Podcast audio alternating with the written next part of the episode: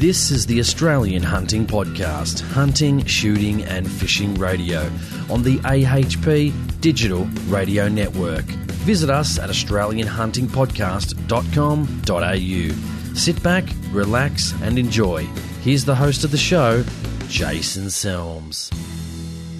Welcome back to AHP. Thank you for joining me. Australian Hunting Podcast, hunting, shooting, and fishing radio. Thanks for joining me. I do appreciate it. I just picked up a bit of equipment today, actually, guys. I want to thank all the people on Patreon that support me on Patreon with your monthly donations. Just wanted to let you guys know where the money goes. Um, I'm going to try and get uh, podcasts out a little bit quicker than I normally do. I mean, I know that I do them every fortnight, and that's what you guys are used to, and that's probably what I'll continue. Uh, but this is more of a streamlined process, and uh, it was about 900 bucks. And I want to thank all the Patreon supporters that support me on the show. That was your guys' money that was able to help me get that and increase my workflow. So I just wanted to say thanks that. If you like the show, uh, you want to support me on Patreon, please do. Patreon.com forward slash AHP. If you'd like to throw a few dollars my way, you like the show, you're listening to it right now, and you do enjoy it, supporting the show is always appreciated. On today's show, uh, I've got a very good guest. His name is Tom Frame. He just recently just wrote a book, Gun Control: What Australia Got Right and Wrong. Uh, he's a professor, an archbishop, and he also is the director of the Public Leadership Research Group at the Howard Library. Uh, and he's going to join me on the show in just a few moments. Tom is a firearms owner, and he also owns a farm in Goulburn, in just south of Sydney. So we're going to have a good, spirited discussion about why he wrote the book, certain things he believes in in regards to the book, and what Australia can do going forward when discussing firearms laws. So I'm going to bring him onto the show. Professor Tom Frame, welcome to AHP. Thank you for joining me, coming on the show. And uh, we were backwards and forwards a little bit, but we're finally here. So thanks for coming onto the show to have a chat about your book. Thank you. My pleasure. Uh, I want to find out a bit about yourself first. Um, give us a little bit of a history. I guess I probably hadn't heard from you until you wrote this book, so I'd love to hear. Uh, just tell me about yourself. You know, history, work life, professional, what you do, just to give a bit of background about yourself. Well, I was born in Sydney in 1962, and I was adopted at birth. I grew up in Wollongong. My father was tractor driver at the Port Kembla Steelworks, and my mother looked after my adopted sister and I. Uh, my father drank too much and at times could be a cruel and violent man. And uh, he, uh, you know, made life difficult for me when I was growing up as a child. But I thought education was an important thing, and in his own way, he did too. So I worked hard at school. Uh, just after my 16th birthday, I was selected to join the Royal Australian Naval College at Jervis Bay. And so I left Wollongong, went uh, 70 miles south to the Naval College. I was a naval officer for 15 years. At the end of that time, I was the speechwriter to the chief of the naval staff. I'd started writing books in the early 1990s on matters of naval history and continued to write. I left the Navy though. I felt a call to the Anglican ministry. I was ordained an Anglican priest in the end of 1993. And then seven years later, after serving in Wagga and uh, Binder and Bungendore. I became the Bishop to the Defence Force, which I was for five and a half years. I was then the principal of a theological college, training other clergy, still writing books through that period about everything from naval mutinies to uh, uh, reproductive technology to a book, the, the, big biography of Harold Holt and things like that. Uh, in 2010, uh, my wife and I bought a farm, and I also, while I was still working in Canberra, and so I became a part-time farmer, and that's when I uh, became a licensed firearm owner. And I then, in subsequent years, I acquired uh, handguns, long arms, and shotguns. So my perspective on shooting is mainly as uh, as a farmer and as a sporting shooter. Done a little bit of hunting. Uh, I stand in awe of those who are hunters because uh, there's a lot of demands for hunters to uh, to practice their recreation. And in the book that I've written recently, Gun Control, What Australia Got Right and Wrong, it for me was just another book of the kind of books I write, which are about public policy, individual rights, and those kinds of things. My present job is director of the John Howard Prime Ministerial Library at Old Parliament House, and I also run the University of New South Wales' uh, Public Leadership Research Group. And it's in the context of leadership also that I've tried to consider uh, questions concerning firearms legislation. So, when you first got into firearms about 10 years ago, what was the main factor getting you into firearms? Was there something in particular that sort of sparked your interest? Was it hunting? Was it sports shooting? Obviously, a bit late bloomer towards the end of your life, which is still great getting more shooters into the sport. What was that one thing that sort of said, mm, I'm thinking about getting my gun license? That sounds like fun. Look, I could dress it up and say it was it would help me be a farmer, but to be honest, um, Jason, it was fun. I I've always enjoyed shooting. We did a little bit of shooting when I was in the Navy, but uh, with no great precision and no great skill. and so when I went onto the farm, uh, I could then uh, you know have my own shooting range, uh, which I which I have. Uh, and I started to find that I just liked shooting, and then people led me into, okay, these are the different disciplines. Um, I don't think I'm a very good shooter. I think I'm competent as a farmer, but I'm not a great sporting shooter. And when it comes to hunting, just being outside, uh, walking around, walking around at night, enjoying nature, those kind of things um, are the things that draw me to, uh, you know, to firearms. What sort of disciplines have you gotten into in uh, firearms? Is it you know, clay targets, or are you sort of paper shooting, or rifles? What's your sort of go-to? Well, mainly paper shooting because um, I take a lot of time uh, to make sure that my my rifles are accurate. Because, like any farmer, uh, I want to shoot the right things and not the wrong things. So if it's ferals, uh, I want to make sure I'm on target. And I have to say, of the uh, firearms that I have, I came to shotguns last, but I couldn't quite get shotguns. And then a friend of mine said, "Look, come." Bit of uh, bit of clay shooting, uh, and I enjoyed that. Um, I suppose a moving target, uh, well, feral animals are moving, but I just thought, oh, the shotgunning is fun. So uh, I got a few few of each, and um, the important thing for me is that I'm always learning something. It doesn't matter what it is in life. Um, I find that the best way to enrich your life is to say, look, here's something new. And uh, certainly uh, with shooters I've been with, I say, explain to me why you do what you do, tell me what I'm doing wrong, tell me how I can get better. So I see life as one big long learning curve. And certainly when it comes both to farming, for me, coming to, to farming in my late, my late 40s and shooting at the same time, it's a great opportunity to meet different people and learn different things. Absolutely. What about farming? What are you farming on the property? Well, we've got a few sheep, but we really just use as grass cutters. So I've got a couple of uh, dozen fine merinos.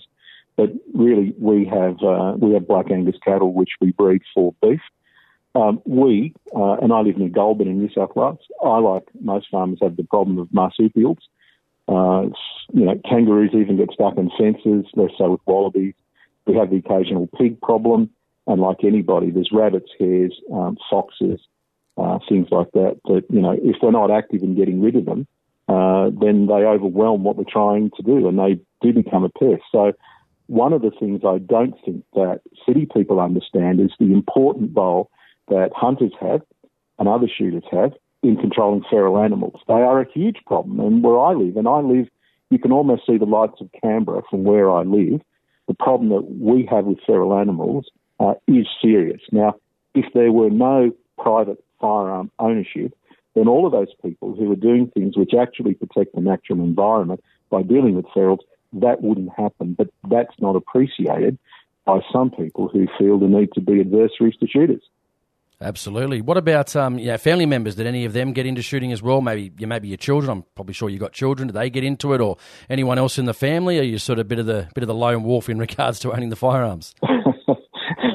well, look, I've got two daughters and two granddaughters, uh, and uh, my granddaughters kind of watch me uh, sight in my, my firearms and things like that, but they're too young to shoot. But they're interested and they want to. My own daughters, one of them's more interested in the other because one's more of a country girl, the other's more of a city dweller. But my wife also has her uh, firearms license, so we're both licensed shooters. She was formerly in the army and in the army reserve, so we've got a, uh, a military uh, background in our family and in our own lives. And so um, my wife likes shooting as well. And unfortunately, sometimes when I'm away, and she says, you know, usually it's when I'm away, a kangaroo gets caught in the fence. And if you have a hinge joint fence and you've seen a kangaroo catch its leg in it, it really is an ugly sight. The animal's distressed. Uh, the only way to deal with it is to shoot the animal, and uh, that's sad. But if you care for animals when they're in distress like that, you have to take that action. And uh, my wife deals with kangaroos and with foxes because uh, she's seen what foxes have done to lambs, what they do to lambs, and uh, she's merciless when it comes to foxes. So uh, I'm happily supported by my wife in my own interest in firearms. Absolutely. Just talk about firearms license. Are you just your standard category A and B firearms owner, or your primary producer category C or D? Um, well, um, fortunately, I'm a primary producer, so I have a semi-automatic rimfire, and I've got a semi-automatic shotgun, and so uh, and I would want to stress they're all legal. Uh, I have a Category C license, and uh, they're all registered. So I've got those two. I mean, that partly leads me to ask questions about why the categories and the prohibitions exist as they do. Uh, but certainly, uh, I've got what the law allows me to have. And to be honest, Jason, as a farmer, the kind of farming I do, uh, A's, B's, uh, and my C, my C firearms meet all of my needs. Uh, and when it comes to the handguns, to be honest, they're just for recreation. Tell us, I'm sure we'll get into a you know some some of that information just a little bit later, but I want to concentrate on the earlier questions, which would be fantastic. The you wrote a book called Gun Control: What Australia Got Right and Wrong. What prompted the uh, to tackle such a topic in the book? Well, the two things. Um, I mean, the first of all is that I'm director of the Howard Library, and I have a lot to do with John Howard. I see Mr. Howard every every month. He and I don't share the same views, and no one will be surprised listening to this program to hear that he and I don't have the same views of the National Firearms Agreement. I've had the benefit of discussing this with him on numerous occasions, and we've agreed to disagree. Now, when it comes to the Howard government, people say, oh, one of the great things that it did was to refine the firearm laws.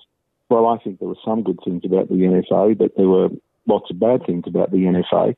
And my publisher, University of New South Wales Press, and the particular book that we're talking about now is my 47th book. So uh, I kind of write books. That's part what I do in my job.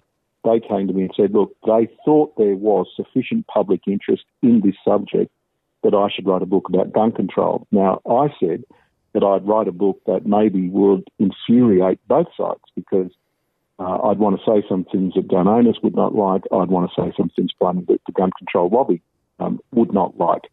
Uh, but I said that's fine, and as we'll discuss, I think it's from the middle ground, which is where we need to seek the kind of reforms that I think are possible in Australia at the moment, and the book tries to put an argument for that.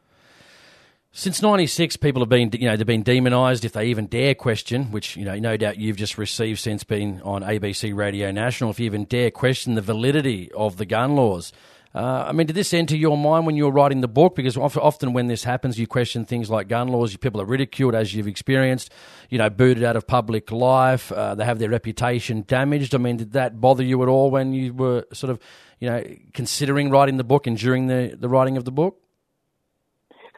Well, Jason, look, no one wants to be criticised, and certainly no one wants to be ridiculed. And I thought that in wanting to say, here is a modest proposal for the kinds of changes which I thought legislators would accept and the Australian people would be at least open to considering, I thought that I'd not get some of the response that I have received, which is on the gun control side, I've been accused of having uh, horrendous views.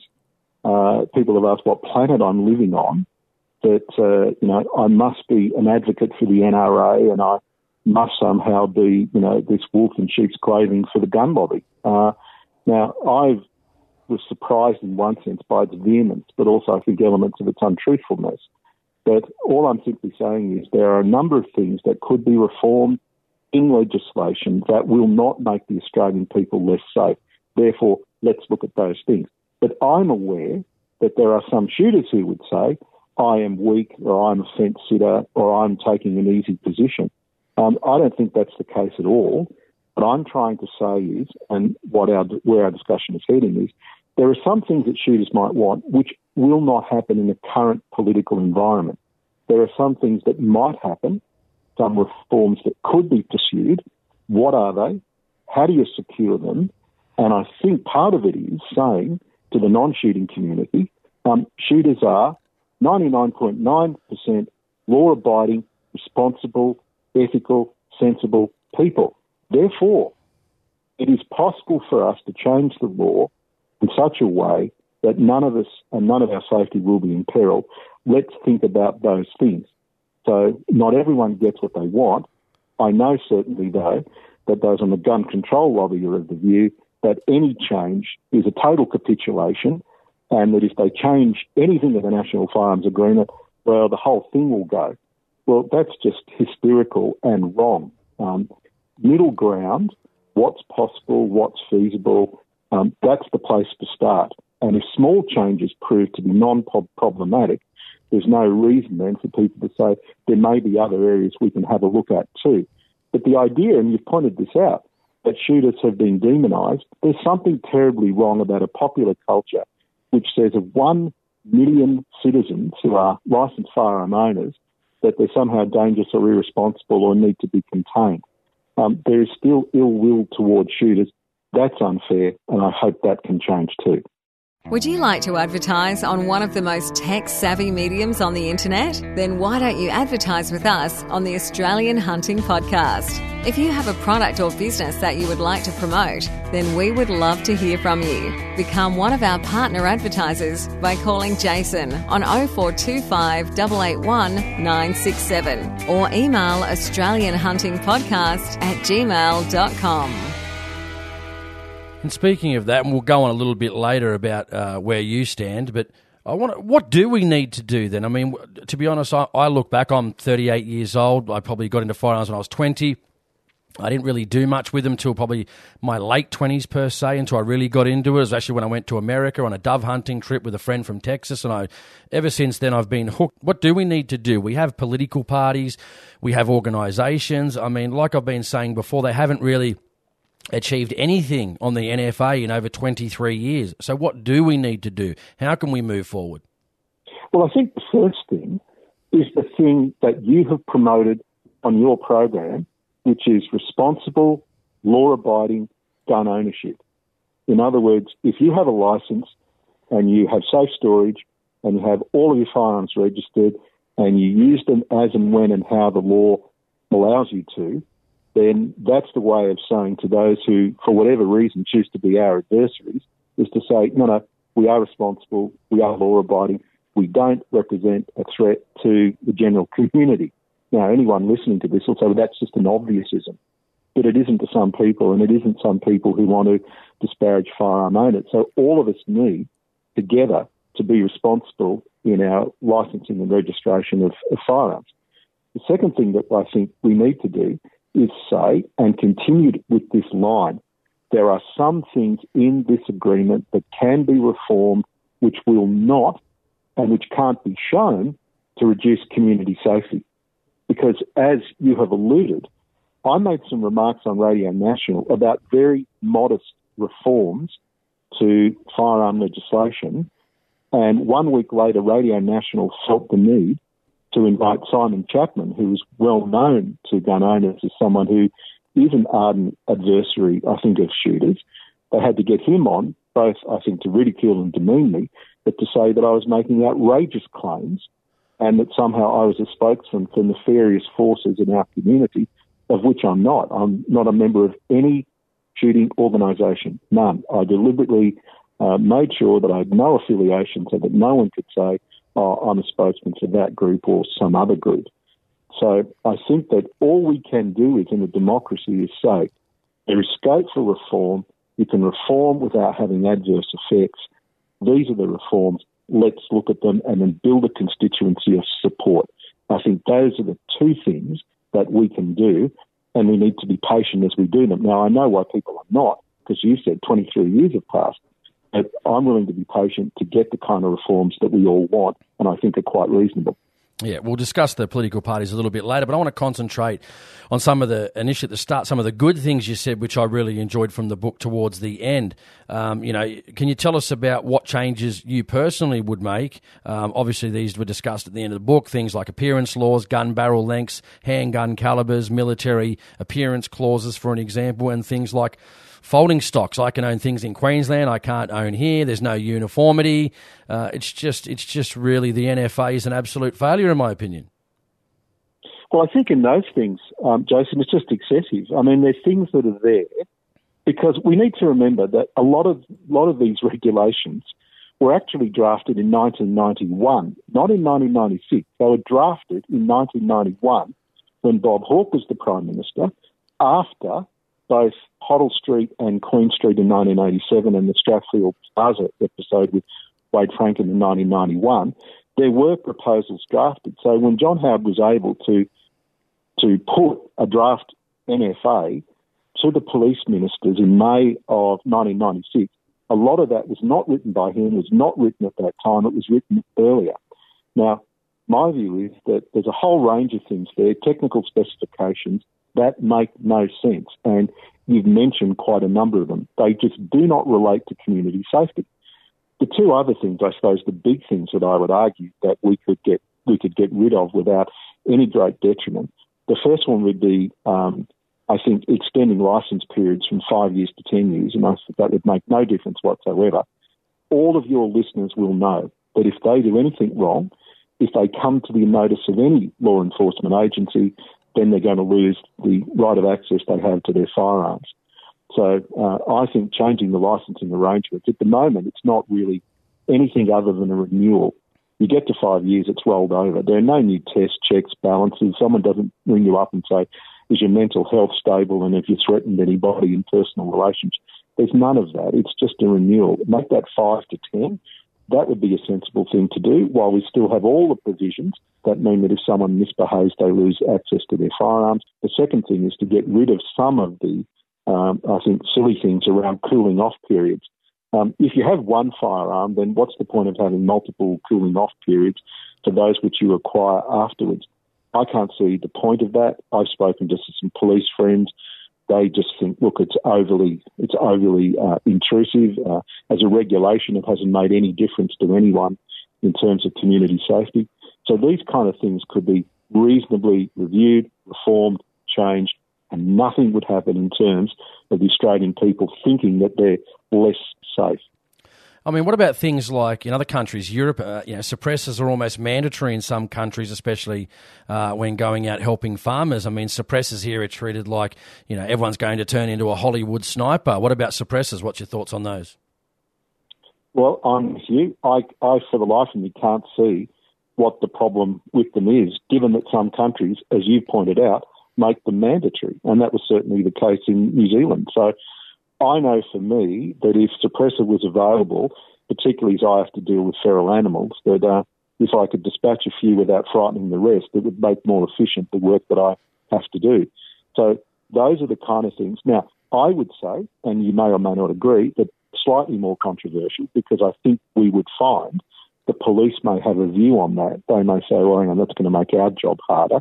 So I haven't put that in my list of things I would want to change. But I'm certainly open to that possibility and talking to stakeholders and say, look, if we did this, what would be unintended consequences or what would be the things that might happen that, that we're not currently, you know, thinking about that, for instance, criminals might make use of this to further their activities. Um, things like that would be the kind of things we could talk about, but I wouldn't put that necessarily at the top of my list. Now, other shooters might, they might say, well, that's more important to me than the ones that you've listed, calibers, folding stocks, whatever. But that's where I think a conversation can happen. And all the reforms won't happen at once. Um, they will happen uh, sequentially. And that means that as each reform occurs, and there isn't a, a reduction in community safety, people then are more likely to be confident, okay, we did that, there weren't adverse consequences, let's then have a look at something else. Now, gun control people will say, oh, well, you just want to chip away at the whole thing. No, I don't. My point is that if you can't demonstrate that something has a bearing on community safety, then it's just unnecessary regulation and it should be challenged the question is if we can't even get you know reform on the small stuff, as you said, let's say small stuff might be military appearance laws, um, permits to acquire, getting rid of those because they're you know wasteful and ineffective. Do we really have a chance going forward? The world's changing. I guess the world was changing. You know, probably been changing for the last thirty or forty years. Do we, do we really have any chance of actually achieving anything when? you know, we hear the left, you know, as soon as something happens, they're barking, well, they want to water it down. They want less restrictions. And I'm coming from the point of view, yeah, I do want less restrictions. I don't make any qualms about that. I'm happy to say that we're as soon as they ask about it, everyone, our organisations, our political parties, they go into their shell and say, "Oh, we can't say that. We want to be seen to be doing the right thing," and then start agreeing with gun control measures. This is my problem with the, the situation we're in right now. A lot of our organisations, a lot of our political parties have just been pushed into this current NFA agreement, and they're now starting to support it, which is becoming quite scary. Well, I think, I mean, the first part of your question was, can we achieve anything? Well, I wrote a book hoping that we could achieve something. Will we achieve everything, say, that some shooters want? Well, not in the initial, I think, uh, not in the initial phase of reform. People will, for better or for worse, but I'm not defending, Jason, this situation. It just is. In the current climate, you can only achieve modest reforms. To say, well, you know, why don't we just ask for the lot? Well, you won't get the lot you'll only get modest reforms. And when modest reforms are acceptable and the world doesn't fall in, then there's possible of getting more. So I, I wouldn't want your listeners to think, oh, somehow I'm a fence sitter because I'm a fence sitter because I don't want to offend anyone. I seem to, in many ways, have offended everyone only because I'm trying to say that we have to start with those things which are possible if someone came along and said, well, these are my list of demands or this is my inventory of reforms, I would say that isn't a good strategy. That's not a good tactic. And if you say it's all or nothing, in the current climate, it will be nothing. The Australian Hunting Podcast is the only hunting, shooting, and fishing podcast radio show in Australia. With over 40,000 downloads per month, you are sure to find some information that can help you. If you love hunting, shooting, fishing, and a little bit of politics, the Australian Hunting Podcast has you covered. To listen, check us out on iTunes and visit AustralianHuntingPodcast.com.au. Let's say in 1996 you were John Howard. This is an interesting question, I think. Um, what would you have done in 1996? You were John Howard. There's been a mass shooting of 35 people. What would you have done? What laws would you uh, have put in place. I mean, we're seeing in New Zealand right now, they're not even going anywhere as near as far as uh, they did in Australia. Still keeping semi-automatic shotguns up to five rounds, pump shotguns, you know, uh, rimfire uh, 10 Ruger 1022s for an example. Uh, looks like the Nationals are not going to accept the second tranche of gun reform for registration, which is wasteful and ineffective. You know, being Australia one of the almost one of the last countries in the world to register firearms. So, what would you have done in 1996? What would your reaction have been uh, to a tragedy? Would you have done the exact same thing as John Howard, or would you have been a bit more reasonable? Um, look, it's a difficult question because I'm deliberately not a politician because I don't think I'd be a very good one because I would want to consider the options uh, a little more slowly than they did at that time. I mean, if you recall, uh, the events of Port Arthur were the uh, were the 28th of April, and the police ministers were meeting on the 10th of May. That doesn't give a great deal of time for consideration of some of the issues. Now, that was partly because some shooting organisations had said basically before 1996 they'd accept no reforms.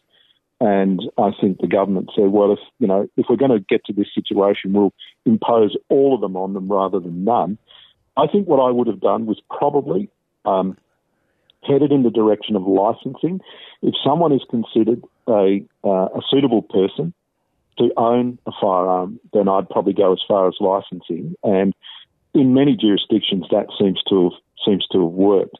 And now, whether that would have been acceptable to the electorate, whether that would have been acceptable to the other parties that John Howard was facing in Canberra, um, that's a kind of moot point. Um, but I, I, do think, and this is why I've written in the book, that I do think they went too far on some things. They didn't hold a mirror up to their own legislation and say, would some of these measures actually make the population safe? Part of the problem, I think, Jason, was there was a lack of focus about what they were doing. These um, reforms, or these impositions, if if you want to call them that, um, they were brought in because of shooting sprees in public places. Now, there've only ever been four of the kind where the perpetrator and the victims did not know each other. So there's two in 87, one in 91, one in 96. That was the reason that the laws were brought in. Yet, very quickly, there was a slide. oh, well, if we bring in these laws, it will also help homicide, suicide, and gun crime.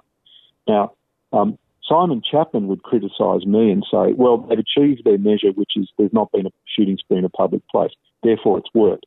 I would say that's selective because Alan Zhang at Monash University with his handguns was a shooting spree. He just didn't kill more than four people. So they haven't worked. They didn't stop Alan Zhang from doing what he did. I would also go on to say that John Howard himself says, in defence of his own regulations, that they've helped homicide, suicide, and gun crime. So you can't have it both ways. Now, if it was only intended to stop shooting sprees in public places, then the legislation shouldn't have looked like it looks. It actually presumes or tries to do more things than I think it's suited to do. And therefore, uh, I think there was overreach in what they were wanting to do and not enough clarity about the objective uh, they were seeking. If, if, if they were just trying to stop mass shootings, I mean, why ban all these other types of firearms as well? I guess you just alluded a bit to it as well. I mean, why ban the you know Ruger 1022s? Why ban certain types of shotguns? At the end of the day, if they were trying to, you know, uh, stop mass shootings, why ban these other firearms? Um, well, I'm in one sense the wrong person to ask because I agree with you. Um, now, if they'd said, if they had said, right, we are going to deal with the firearm that was implicated, the kind of firearm that was implicated in Hoddle Street, Queen Street, Strathfield Plaza, and Port Arthur. Right, you're not going to be able to have an AR-15 or some variant.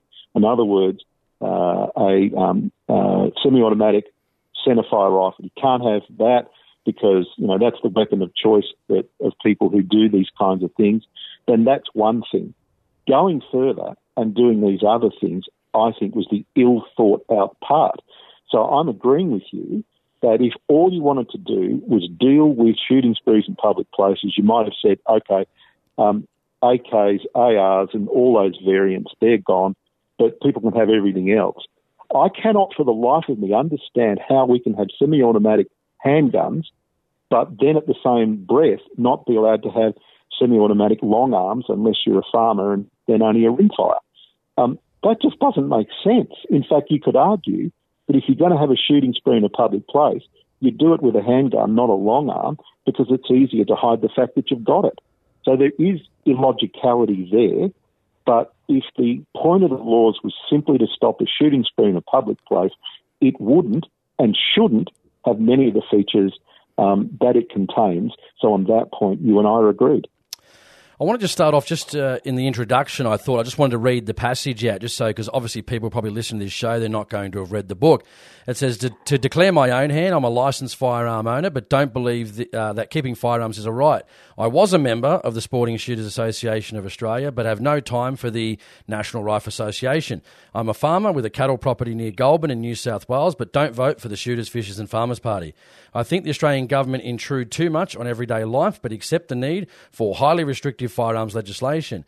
I would probably own an AR 15 semi automatic centerfire uh, if the Lord allowed me to, but fully endorse the restrictions preventing me from having one. I believe the 1996 NFA requires substantial recasting, but reaffirm the spirit of the agreement and uphold its, its underlying principles. Now, the first thing people are going to say to me, is, which is what we just spoke about, I mean, you're a category A, B, C, or ABC uh, license holder, you have a semi-automatic weapon. Rimfire, centerfire, I don't think it really matters. Can you understand how people are probably going to listen to this show and say, well, that's extremely hypocritical of you because just because you're a farmer, you're able to own these types of firearms? No, I don't. I don't see hypocrisy at all. How, how, don't you see the hypocrisy by saying you'd own one, but other people can't? Ninety nine percent of the the general community can't own one. Well, there's there's two things. First of all, I didn't make the laws, um, I abide by them. The second thing I'd say is there is a difference between having, in my view, uh, having a 22 semi-automatic and having a centerfire um, semi-automatic. I, I think they're different. Having said that, why are they um, different? Why are they different? Well, we know why they're different. The power of the, of the projectile uh, is different, and uh, the government decided that it was willing to let people have uh, well, rimfire semi-automatics if they were farmers, because that was necessary for the work of farming. whereas they didn't think that the general community and, and, and certainly farmers would not also have uh, semi-automatic centrefires. Uh, that's what they decided. Jason, I didn't, I didn't make the law. Now, you might say, but I'm defending parts of it, and I am. I think it makes sense, given that the four shooting sprees that I've mentioned involved um, semi-automatic centrefires, that therefore some restriction on that went some way to telling the public that the government wanted to do something about those things. Do you think taking away those centrefire semi-automatics has made the country safer or stopped mass shootings? I don't think anyone can say that. The fact that there hasn't been one of those episodes, aside from uh, Xiang, Alan Xiang at Monash University using handguns, all you can say is that there was a national firearms agreement. It prohibited certain firearms. We haven't had a repeat of one of these episodes since that time. Now, there's two ways to look at this. Is one, is it cause and effect, or it just happens to be that those things haven't happened since that time? Um, I don't think anyone can say, and given that there is a grey market, there are firearms out there which were prohibited after 1996, that some of those um, continue to float around, but none of them have been used uh, other than Man Haron Monis, the Lindt Cafe siege, uh, and that, as, as, we know, was a shotgun that, to which he had no entitlement to, to possess. Um, I don't think you can say that the NFA's done that. It just hasn't happened since that time. But it shows in the community that you own semi-automatic rimfires that in the community, in hands of good people, they're not a problem. I mean, you're the prime example of that. Uh, well, you could say that. Um, I'm I'm saying that in response to those four events, the government made a determination that people shouldn't have centrefire semi-automatics, and I'm saying, okay, I think there's something in that. People have to not just be safe, but feel safe.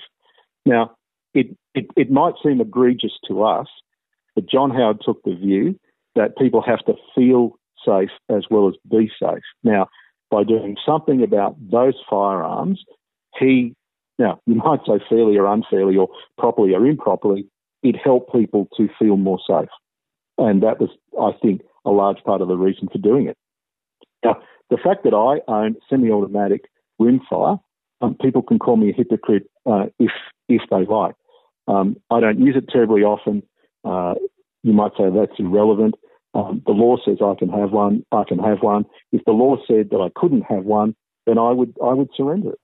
The new Zeiss Conquest V4 line of high performance rifle scopes combines tried and true Zeiss optics with a rugged and functional design, providing high definition glass enhanced with T star and LotuTec protective lens coatings produces 90% to the eye light transmission. This means excellent low light performance and resolution across the entire magnification range. Zeiss Conquest V4 rifle scopes were designed as a lightweight, high performance scope for demanding hunting and shooting applications. Visit osaaustralia.com.au to find your local dealer. Zeiss, we make it visible.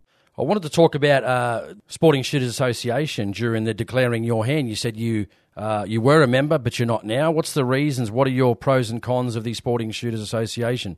Uh, well, none other than the fact that I uh, let my membership lapse because I feared that when this book came out, people would say, "Oh, he's a member of the SSAA.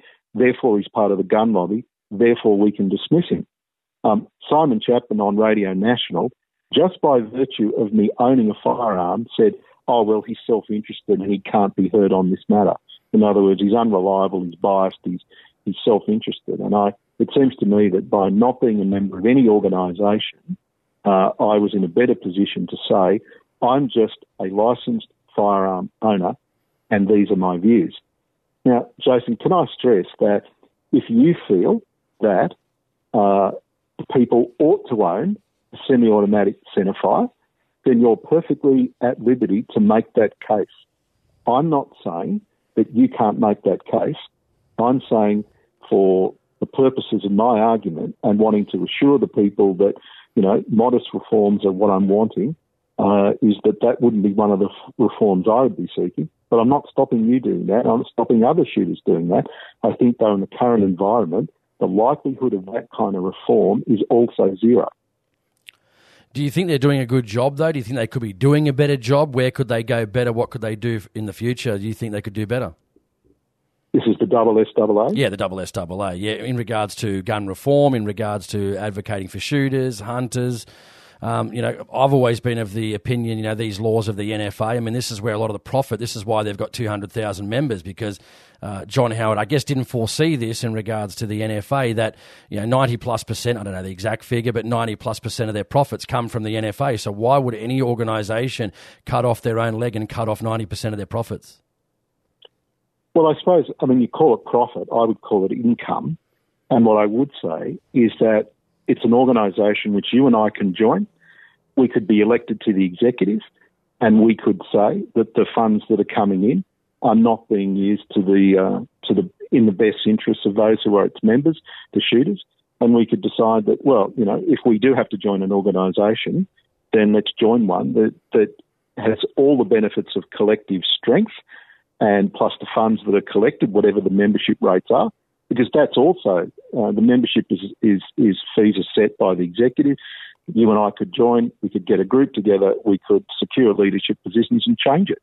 Um, none of it's set in stone. We've all got the, you know, the capacity, if we're accepted as members, to, to change the way that it acts.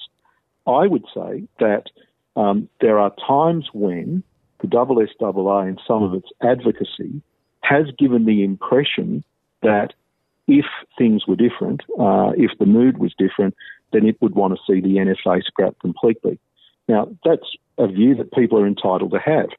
The difficulty is, is when people say that, it then makes people think that no, no, they want to go back to the pre 1996 days, uh, and and in the current climate, that's not going to occur. So my commentary on the SSAA is from the point of view of trying to establish a case for some reform and some things that people say and some things that people do don't help persuade legislators that uh, a case for reform is, is one they're going to accept. Um, you have to be restrained and prudent. Now, if people are angry and people are frustrated with all of this, I, I kind of get that. But the way uh, to seek change is not to get more angry and more frustrated, um, is either to have candidates who you elect to legislatures and then they work from within to bring about change. Um, and that's a long term prospect. Um, these things are not going to change quickly or easily. And that's why I'm suggesting that creating a mood in which change is more conducive, that's where we ought to be aiming.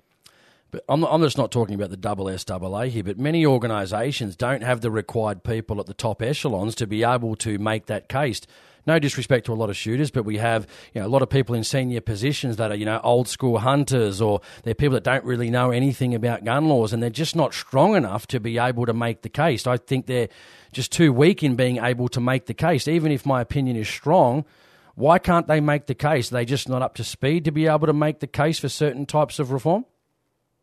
Um, look, maybe that's the case. Maybe that's the case.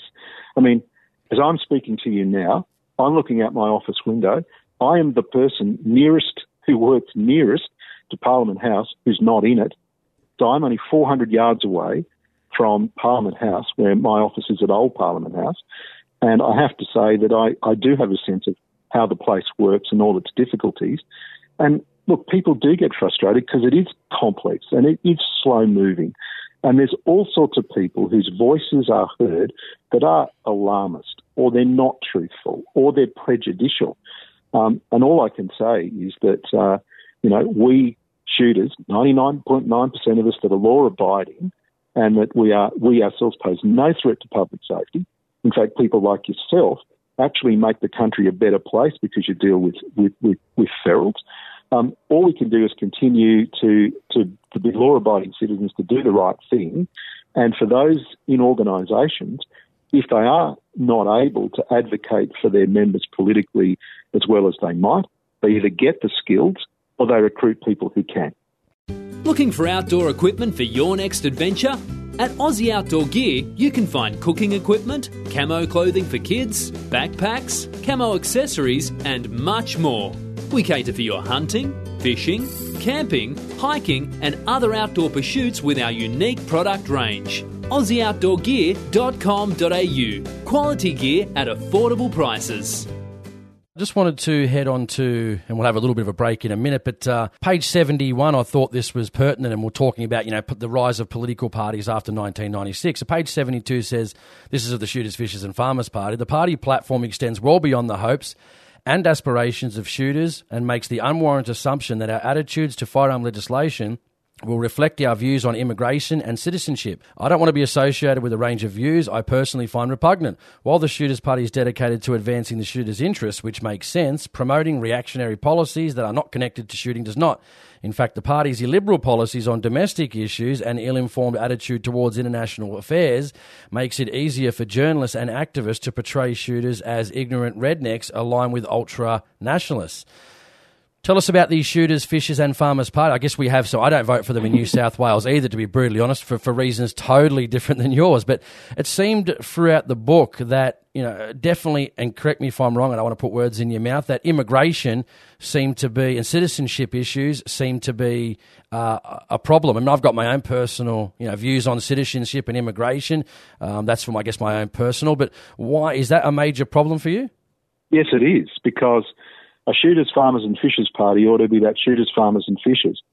And I, well, first of all, I think it would be better if the party were just on shooters, because I don't know necessarily that the views of shooters converge with those of the farmers and fishers. But put that to one side. I, Jason, standing behind all of that, have a bigger issue, which is um, firearm owners would be more effective in their advocacy if they worked through the two major parties rather than set up a party which will always be a minor party which will not, in the end, bring about the kind of reforms that we want. I would rather see uh, shooters be involved in the Labor Party and in the coalition parties to change their views or to create a constituency for change there. That's where, I mean, that's where the NFA came from. And if you uh, deal with the major parties, you'll be far more successful at getting reforms than having a few people in Parliament who might say the things that you like, but can't introduce legislation that has any chance of being of being passed. So I think that uh, a single issue party like the shooters originally were, I think, mute their message when they say we've also got views about citizen immigration. So what I'm saying is I don't care what your views are of citizenship and immigration. If I'm concerned about firearms, I'll either vote for a single issue party, which there now isn't one, or I will say, all right, I'm going to direct my um, influence efforts at members of the coalition parties and the Labor Party because that's the place where the reform is most likely to come. So the way you're saying it now, and I, I had I've listened to all your interviews on ABC Radio National. The way you talk to me now, although we disagree on something, you sound very reasonable. Yet, I mean, the the way it's written in the book is is the only. I've actually read it twice. Tom, I read it twice because we obviously postponed the interview for a whole week. And the only term I guess I can use, the way you sounded just then, sounded fine to me. But when I read the text of the book, and I guess you're being more descriptive, so I guess that's reasonable. But, you know, the only thing I can say that would probably make you understand is when I hear you on radio, I think the guy doesn't sound too bad. I might disagree with some things, but then when I read the book, I get a, a, a Jekyll and Hyde, like uh, the same person on the radio is not the same person writing this book. well, yeah, I, am sorry I, to put it that way, but it's just that's how I feel. I've written it twice, going, "Am I getting it wrong? Am I too pro gun? Am I too? Am I seeing it through some you know beer goggles, so to speak?" And I, re- I, I read it again, and I thought, "No, I'm absolutely not. It's like two different people." Well, um, I'm only one person. I only have one set of views. I will always, well, we usually when we speak, and when you hear someone's voice and its inflection, you will generally then get a different view of the same set of words than if you just read them on a page. Now, I'm speaking to you and I'm, by extension, speaking to your listeners, and we're having a conversation, and I can clarify some of the things that I've said and add perhaps some context to it. When you write a book, and this book was much longer and the book that people will read because I wanted to put more of this explanatory material. My publisher said, look, going, it's too long. They asked for a 50,000 word book. I wrote 74,000 words. We agreed on 63,000 words. Um, when you put things in a book, you're putting an argument. I'm putting an argument in a book read by people who I won't be able to speak to, like I'm speaking to you.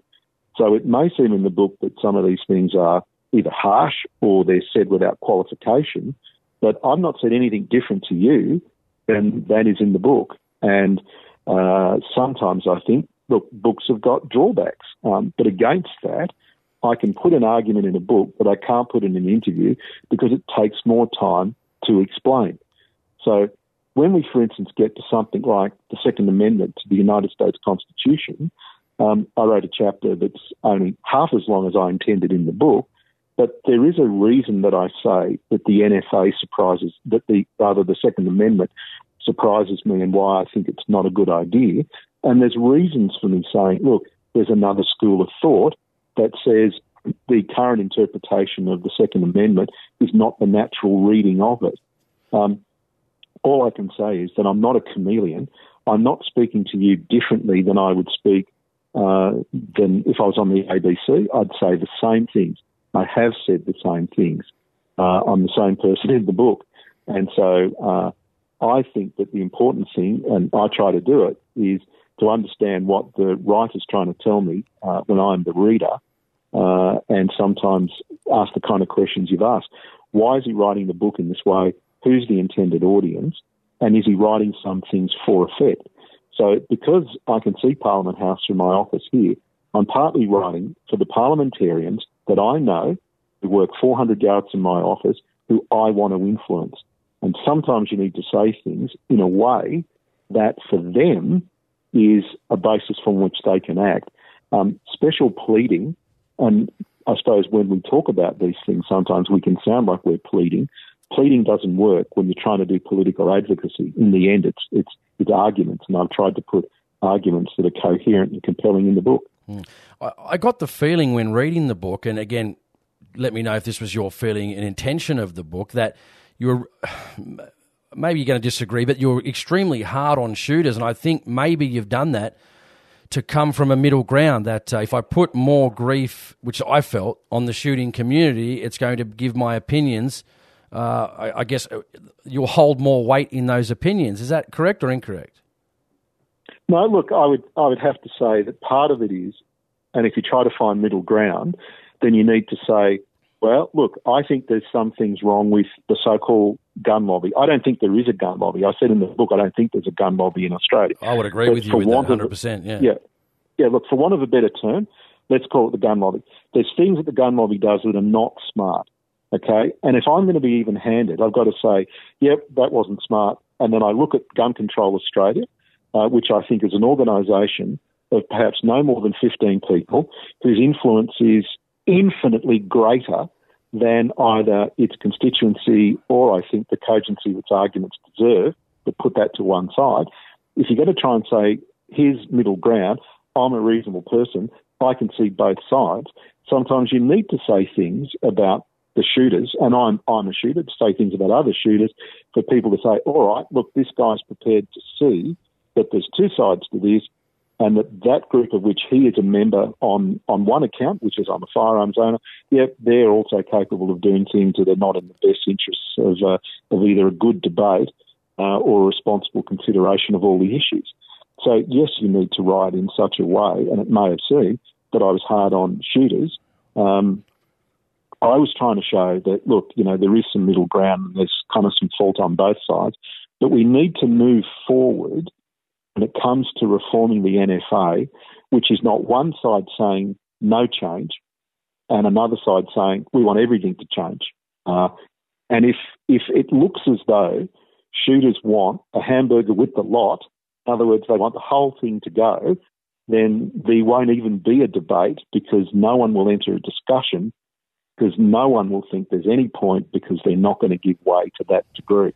I guess um, if people were asking me, Tom, I'd probably say I want, you know, the hamburger with the lot with extra bacon. You know, that's how I feel about it. But I want to just uh, draw yourself to one thing because we've got a lot to go through, and I hope you've got time to continue on with me. But um, I want to talk about just just quickly, page seventy-one. This is about shooters, fishers, and farmers. Before we head into some other really exciting topics that we've got, you said the desire to broaden its appeal has the potential to dissipate its energies across too many fronts and alienate its base amongst shooters, many of whom have no interest or connection with agriculture. So I found that interesting. It probably went back to what you said before. Do you think uh, extending out to other avenues, it should have just stayed the Shooters Party? Yes, I think that. I mean, if I I'm not a member and I've never been involved in it, and I'm not involved with it now. Um, what I would say is that you know, um, who do you stand for? Uh, what kind of things do you want?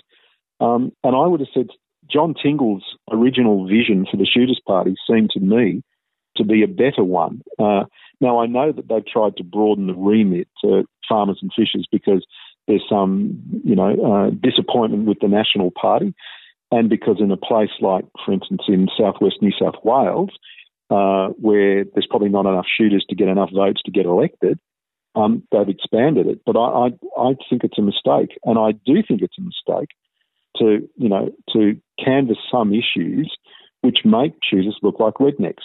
Um, and that's one of the things I find uh, really disconcerting because people say, you know, you're a professor of a university and you're a firearms owner. I yeah. Well, we thought firearms owner, or we'd like to think of firearms owners as people who are rednecks. And you well, they're not. They're all walks of life. Uh, they're responsible people, 99.9% are law abiding. Um, you know, we, we, we, find shooting sports, uh, hunting, whatever, is, is, you know, kind of what we want to do, either as a profession or a vocation. And I, I, I really do think that um, the needs of hunters are different from the needs of farmers, which are different to the needs of sporting shooters uh, and, the, and the different disciplines. We just cobble the groups together in order to get enough votes because of the way our system works. But at the same time, I think you lose focus. And I, I would, I'm not going to vote for a minor shooting party. I hasten to add, I'd rather work within a major party to, and I'm not a member of any party, I should stress that. I'd rather work within a major party to influence its people to say, look, there is scope for change, to create an appetite for change, and then to bring about change. That's what I would prefer.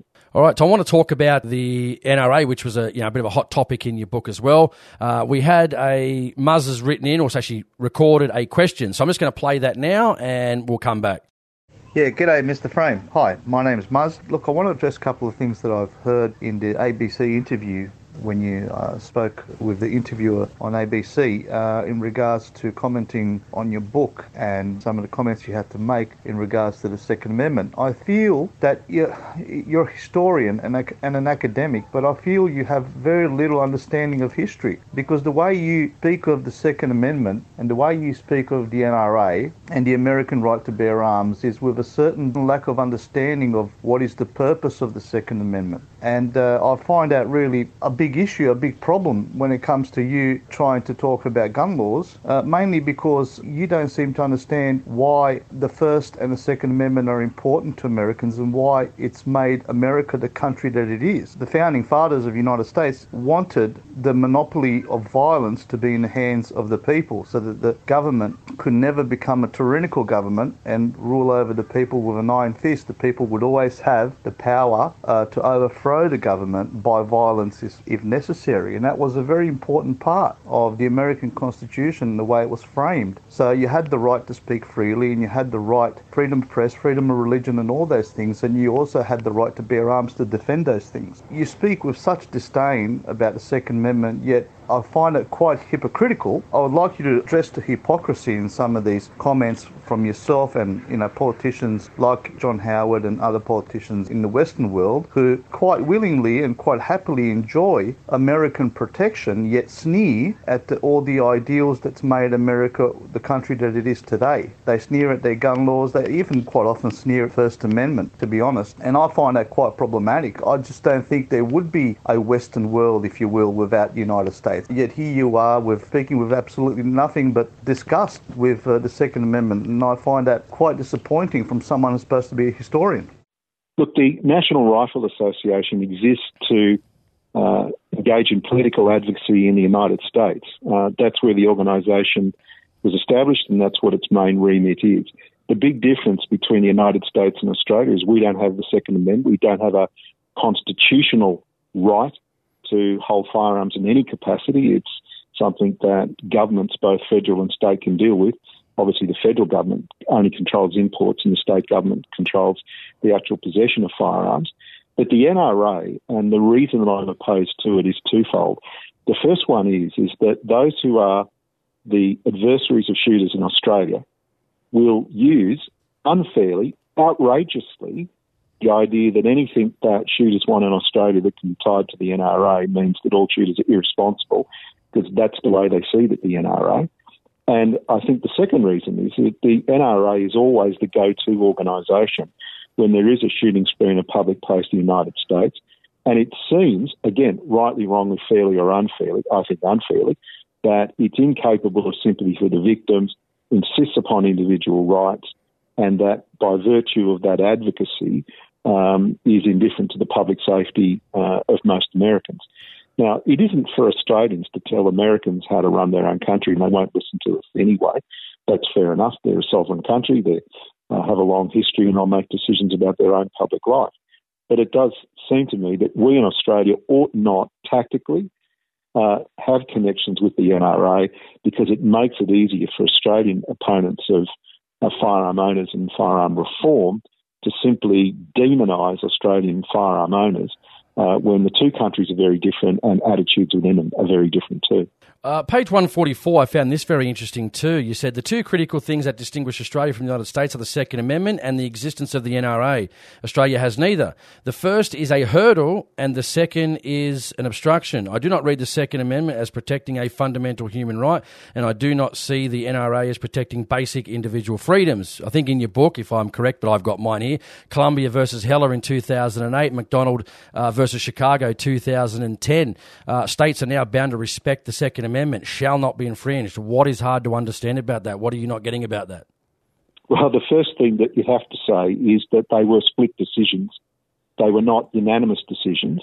So on the court, there were learned jurists who took the view that the view, say, of Justice Scalia, uh, which is the most widely uh, quoted opinion in relation to McDonald, um, that Justice Scalia's position was not one that they could sustain. There are different ways of reading the Constitution, the US Constitution, and there are different ways of dealing with history. And it's only recently uh, that these views have been the views that have been upheld within the United States Supreme Court. Um, when you read it, I don't think, in my view, the, the obvious and most plain reading is to uh, give an individual a right of self defence at home. But look, that's what their court has decided in majority decision. They have rules, they have regulations for determining what the Constitution means and how it will be applied. They've made that decision. Um, that's for them. That's the United States. That's not Australia. We don't have that in our Constitution, uh, and that's a big difference between the two. The NRA, I would argue, is probably one of the world's most powerful advocacy groups. And there are times, I think, when the NRA uh, wanting to stick up for the rights and, rights and entitlements members, and that's what it exists to do. I think some of those uh, its views ought to be tempered by the fact that America now has increasing numbers of shooting sprees in public places. Now, you and I might say, well, having an Australian style NFA won't stop that. Um, okay, that's an argument that uh, that we can have, but my point about the about the uh, the NRA is only connected to Australia. It has a right to exist in the US, and I've got nothing to say about that. Is the way in which it's used to demonise Australian mm. shooters, because rightly or wrongly, it has a terrible reputation in this country among the non-shooting community. And if you and I, as shooters, want change, then aligning ourselves with the NF with the NRA is going to make it easier for our adversaries to say, see, if we don't restrain these people, they they will have or do have the views that the NRA have, and a lot of Australians regard those as scary views.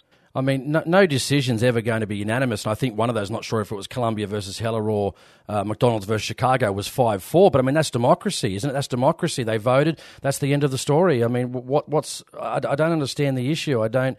It doesn't matter if there was some. Uh, I guess resistance uh, at five four. I mean, the fact is that the Second Amendment must be respected. I just I, when people say, you know, can't they just get rid of the Second Amendment? The Second Amendment is there to, to stop the government doing exactly what they're trying to do now. I mean, Obama was the best gun salesman, always talking about you know, banning guns. I mean, some of the gun manufacturers probably don't like Trump because under Trump he's pro NRA and pro Second Amendment. You don't sell as many guns under a pro gun president as you do with an anti gun president. But you, you brought up mass shootings, which is very interesting too. So in in countries um, that have semi-automatic weapons, so well, I guess up until uh, you know six months ago it was it was New Zealand as well, but Canada, Sweden, Czech Republic, Germany. Germany has one of the lowest gun homicide rates in the world. They have these types of firearms. Uh, so does Sweden. So does the Czech Republic. Uh, yeah, it just goes to show you can have these guns in the community, and this is why all discussion about getting rid of these firearms because there's going to be mass shootings is it just doesn't stack up when you start looking at it and, and scrutinising it. No, no. I, well, I, I would say that um, I'm not disagreeing with a point of principle that you can have these firearms and those things not happen. We had four incidents in Australia, and the government at that time, with bipartisan support, so it was both sides of politics. So you know, uh, almost all parliamentarians saying yes, we want to head in this direction. Um, that's what that's what happened. So that's the reality that we need to deal with. But that's how the Australian Parliament acted at that time the arguments that shooters can put up, which is to say that look, maybe you didn't actually target what was the real problem, or maybe the solution that you had was ill suited uh, to whatever it was that, that prompted the initial action. Um, that's the discussion um, to be had. You could say that other countries have these fires and not have these episodes. That's that's kind of how these discussions occur, and that's how they need to occur. Evidence evidence needs to be cited for and against a position. The matter of it being democracy. Can I, can I just cut in one sec? Sorry, yeah. Tom. Can I just cut in one sec? Yeah. But the thing is, you only concentrated on America in the book. You didn't concentrate on any countries. You didn't mention. I know, I know, it's only a book of so many words, and you can't put everything in there. I mean, we had 138 killed in the Paris shootings and bombings. Uh, they can't own semi-automatic weapons over there. The attackers had semi-automatic weapons and still did what they did with with quite strict gun control under the French government. So we and you didn't put any of that in the book. This is this is the, and I'm not saying you're a part of any gun control measure, but this is what people like Samantha Lee do: America, America, America. Yet fail to look at any other countries. Uh, and, you know, even up until six months ago, New Zealand, would I say that would I change the laws in New Zealand because one person, after 25 years since their last shooting, killed 50 people is a reason to go and change gun laws when their gun homicide rate is seven people per year from firearms. I mean, it's just an assault on law abiding people. And you didn't put any of that in the book. You didn't mention any other countries, just America. Why not? Well, there's two reasons for that. One is there's over 200 countries in the world. And you could say, well, I could have selectively dealt with others. I deliberately didn't do that for a couple of reasons. One of them is that every country's circumstances are different from the other. And it is very difficult to generalise about why there are rates of homicide, suicide, and gun crime in different places. The reason, and I think the obvious reason for focusing on the United States, and can I make the point? I have been there 10 times. I've served in American warships at sea. Uh, I'm not anti American. Is that whenever, though, we have this discussion in Australia, those who are the opponents of firearm owners, they will cite the American experience. So you could say, well, you should have considered France or Germany or the Czech Republic or whatever.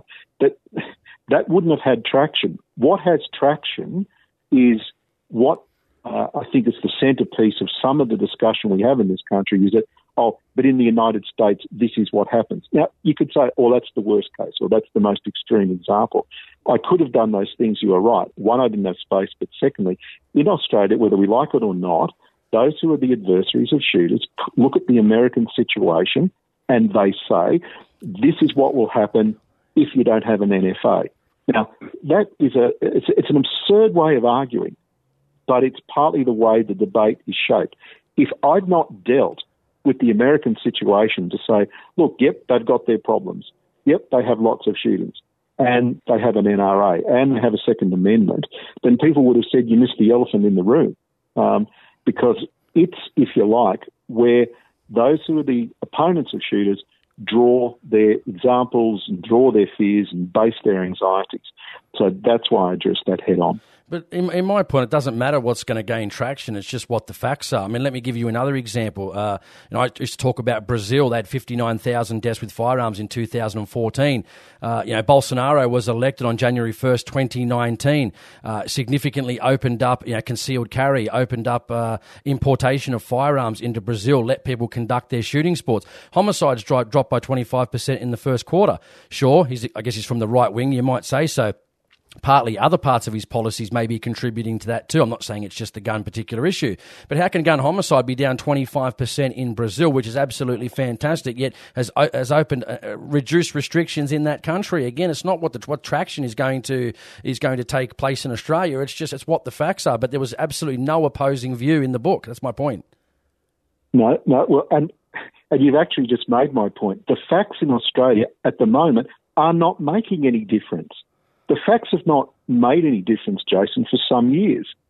But look, we can say, and you and I will both agree on some of the facts, that the NFA has not secured all of the benefits, or if in terms of public safety, that those who are its supporters would claim. We can put facts, we can put facts into the public realm every day to make the point that these things are not making a difference and it's not having an effect.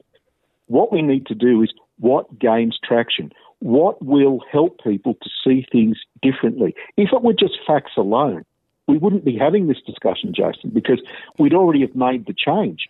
Evidence based policy is not what we have when it comes to firearms. What we have is a politically motivated, culturally sensitive set of regulations that are highly susceptible to opinion, not fact. I'm trying to say, let's deal with the opinion, let's try and address the opinion, not saying there are no facts, but the facts, unfortunately, are subordinate to getting people to see things slightly differently, and that's got to do with, with appearances.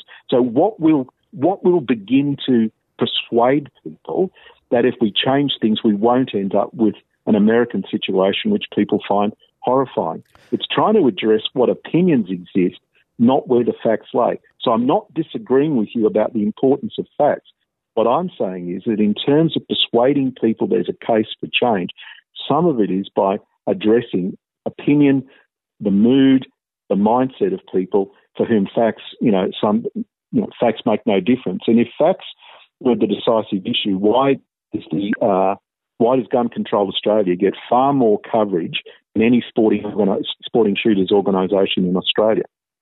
Not because it's got better facts, because it gets traction. So uh, I, I'm not disputing you. I'm simply saying that the kind of book I'm writing and the kind of things I want to see require a change of mood, and that's why I would say traction more than facts. I know you've got to go in a few minutes, and we're going to follow up with part two, but I just want to just do one more part. What's changed in the United States, do you think? I mean, 30, 40 years ago, they had these firearms, they had the Second Amendment, they weren't getting these shootings. I mean, if they were, they were extremely rare we're having more and more shootings. Uh, is it mental health? Uh, what are the issues that we're seeing? I mean, it wasn't happening 30 years ago to anywhere near the extent that we're having now. Um, do you think you know, the media should stop reporting on these things? I think a lot of these, uh, myself personally, a lot of copycat attacks. They want to get themselves, uh, you know, in you know, be, basically become Hollywood stars for 36 hours, have their name up in lights. And I mean, I think the media has a lot to answer for. So why 30 years ago not happening or next to not happening at all, and now it's happening majorly. Yes, there's a number of studies that have looked at why shooting sprees in public places in the United States used to be about every three to four years, and now it's down to 139 days, was the statistic I saw the other day. So there's one mass um, shooting spree in a public place once every 139 days, and they're probably becoming more frequent uh, as each year goes by. Um, the reasons for that are many and varied. You've mentioned some of them. I do think that the reporting of these incidents is actually a provocation for some people. Uh, I'm going to go out in a blaze of whatever. Well, I think it's a blaze of evil, um, shooting people in public places. I can't think of anything more um, uh, more despicable. So there's a number of factors that the studies are showing that this is happening, and they are becoming more frequent. That, that that's a fact. Uh, they are becoming more murderous. Um, people who are unwell are getting access to firearms. Now, um, how you deal with that, uh, I, I, don't know that the United States can deal with it as, as we would do it. Would you have a buyback? Well, it wouldn't work. It'd be beyond their ability to afford. But certainly there's been a change in the United States, and I think it's added to anxiety in Australia. And the reporting of it in the United States has probably created the copycat thing, the point you made. And I think in Australia they say, oh, oh, look at all these you know, shooting sprees in public places, if we change our firearm laws, that's where we're headed, and that's the bit that uh, that I think ter- terrifies me. Which is why an answer again to a previous question. Why focus on the United States? Because people somehow think that's the alternative to uh, for Australia if we water down, you know, water down the NFA as apart from engage in I think, sensible reform of legislation. That's what I'm proposing. All right, guys, we're going to follow up with part two uh, soon. Uh, Tom Frame joins me here on AHP to chat about his book, Gun Control What Australia Got Right and Wrong. Tom, can't wait to follow up with you for part two. Thanks for joining me. I really appreciate joining me here on AHP. Thank you. Good. Thanks, Jason.